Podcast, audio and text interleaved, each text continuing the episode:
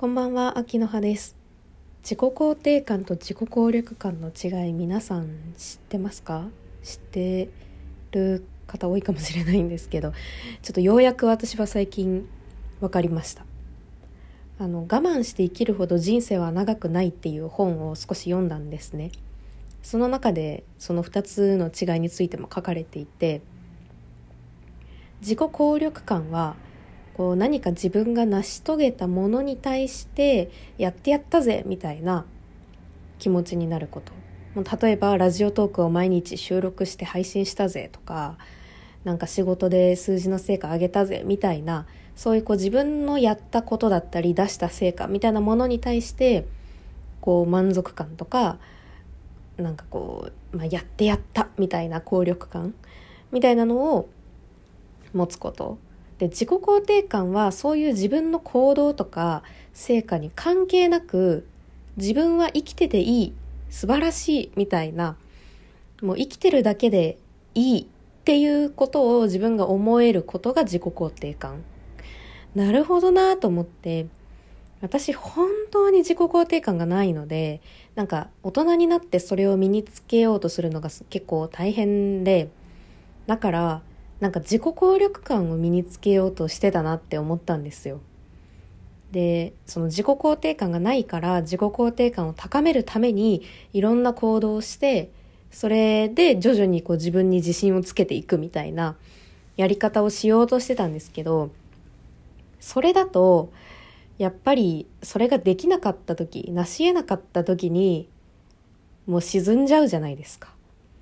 なんか最初このラジオトークも毎日配信しようとか思ってたんですけどやっぱりどうしても毎日は収録できなくてその時にもう毎日収録できない私なんてって思ってしまうのが、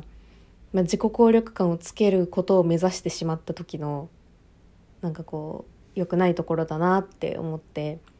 もちろん自己効力感ってめちゃくちゃそれはそれで大事だと思うんですよ。ちゃんと自分の目標に向かって頑張るとかすごい継続するみたいなところも含めてめちゃくちゃ大事だと思うんですけど、まあ、そもそもこう自己肯定感がないとやっぱりそれが失敗した時とか挫折してしまった時とか、まあ、ちょっとこう心折れそうな時に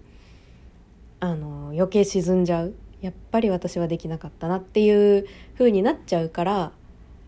あまりそこだけを追い求めるのは良くないなってその本を読んですごい思いました。まあ、だからといってね。だから自己肯定感をやっぱり上げることが先決だなって すごいひしひしと感じてしまったんですけども。私この1年本当に自己肯定感を上げるっていうことにめちゃくちゃコミットしたと思うんですよ。今までの人生で。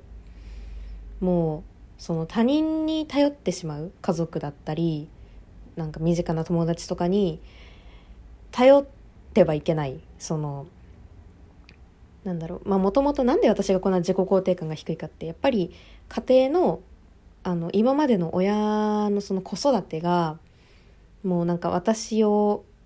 なんだろうな否定するじゃないですけどやっぱテストで100点取らなかったらすごい怒るしなんかそういう感じだったのでやっぱり何か成果を出さなきゃ周りは認めてくれないってすごい多分根本的に思っちゃっててだからそれをなくして別に成果なんか出なくても生きてていいんだよっていう風に自分が思えるようにならなきゃダメだなって思ってるんですけどなんかそれを周りの人に頼ってしまうとやっぱり周りの人がすごい私に対してもうめちゃくちゃそれを言ってくれる人がいるんならいいですけど、まあ、やっぱ別にそんなね日常的に毎日言葉をかけてくれるわけでもないし家族はまあもちろん今更そんなこと言わないですけど友達もねそんな毎日毎日私に対して言うことないのでなんか思ってても思ってはいる思ってくれてはいる友達めっちゃたくさんいるんですけどありがたいことに、まあ、でも別にそんな毎日毎日私に対してその意思表示をするかというとそうではないと思うのでやっぱ私が自分で自分を認めてあげるみたいなことを他人の言葉や行動を介せずに思えるようになりたいと思ってるんですよ。なので今年めちゃくちゃ頑張ってもうなんか運動とかもしたしまずその体からメンタルを鍛えようっていう意味で運動したりあの頭の中で悶々としちゃうから落ち込むのであってっていうのですごいねあの日記書いたりとか、まあ、日記まではなくてもその思った時にもう好きな時に思いついたら書くみたいな感じでこう文字にしたりとかで、まあ、このラジオトークもそうですけどね思ったことを話すみたいなやったんですけど、まあ、そりゃ簡単には身につかないんだなっていうのを思いましたね。なかなか難しい。あのまあ、多分自己肯定感をつける自己肯定感があるっていう状態って、まあ、多分本当にいろんな要素があって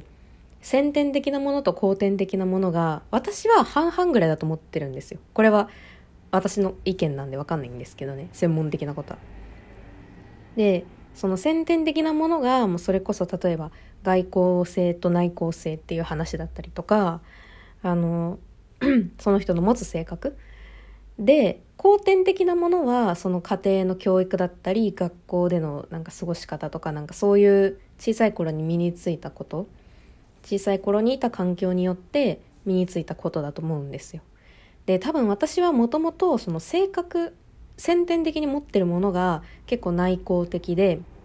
ていう感じでそこに加えて親の教育がすごい厳しかったりとかなんか習い事もめっちゃたくさんやってたんですけど毎日平日毎日やっててもういわゆる忙しい小学生みたいになってたんですけど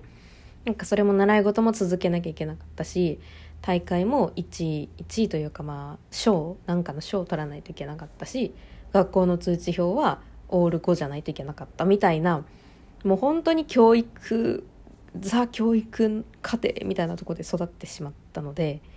あのもちろんねそれがすごい良かった面もありますよもちろん。勉強できるようになったし。まあでもちょっと性格的にはねやっぱり落ち込みますよね。それができなかった自分を責めてしまうので。っていうなんかダブルコンボが来ちゃってるのであの本当に大人になってからの自己肯定感をつけるっていうのがめちゃくちゃ難しくなってしまってるんですですけど。なのでなんかこうそうですねその大人になってから自己肯定感を上げる方法みたいな本って今めちゃくちゃ出てるじゃないですか。でたまに読むんですけど、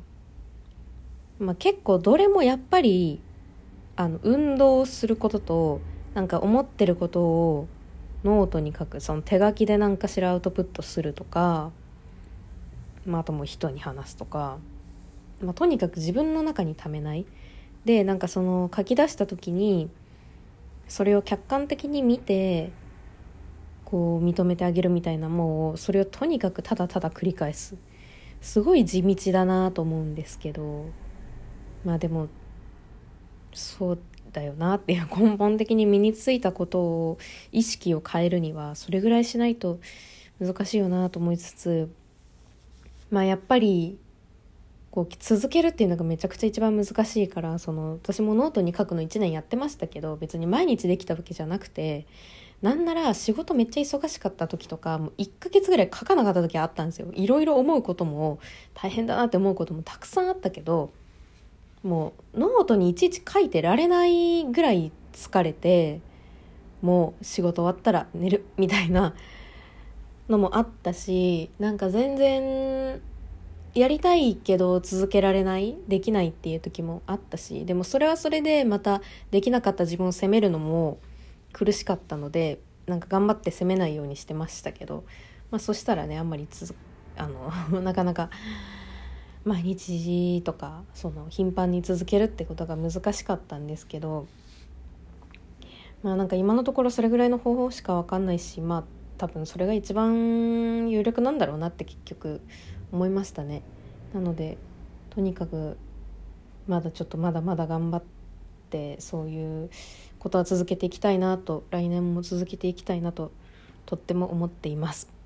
ちょっと皆さんのね是非自己肯定感を上げる方法とか意識してることとかあれば是非教えてほしいなと思いますお便りこのラジオトークのお便りでもツイッターのアカウントもあるので DM とかリプでも教えてくれるととても嬉しいです。あと1ヶ月皆さんも元気に生きていきましょう。おやすみなさい。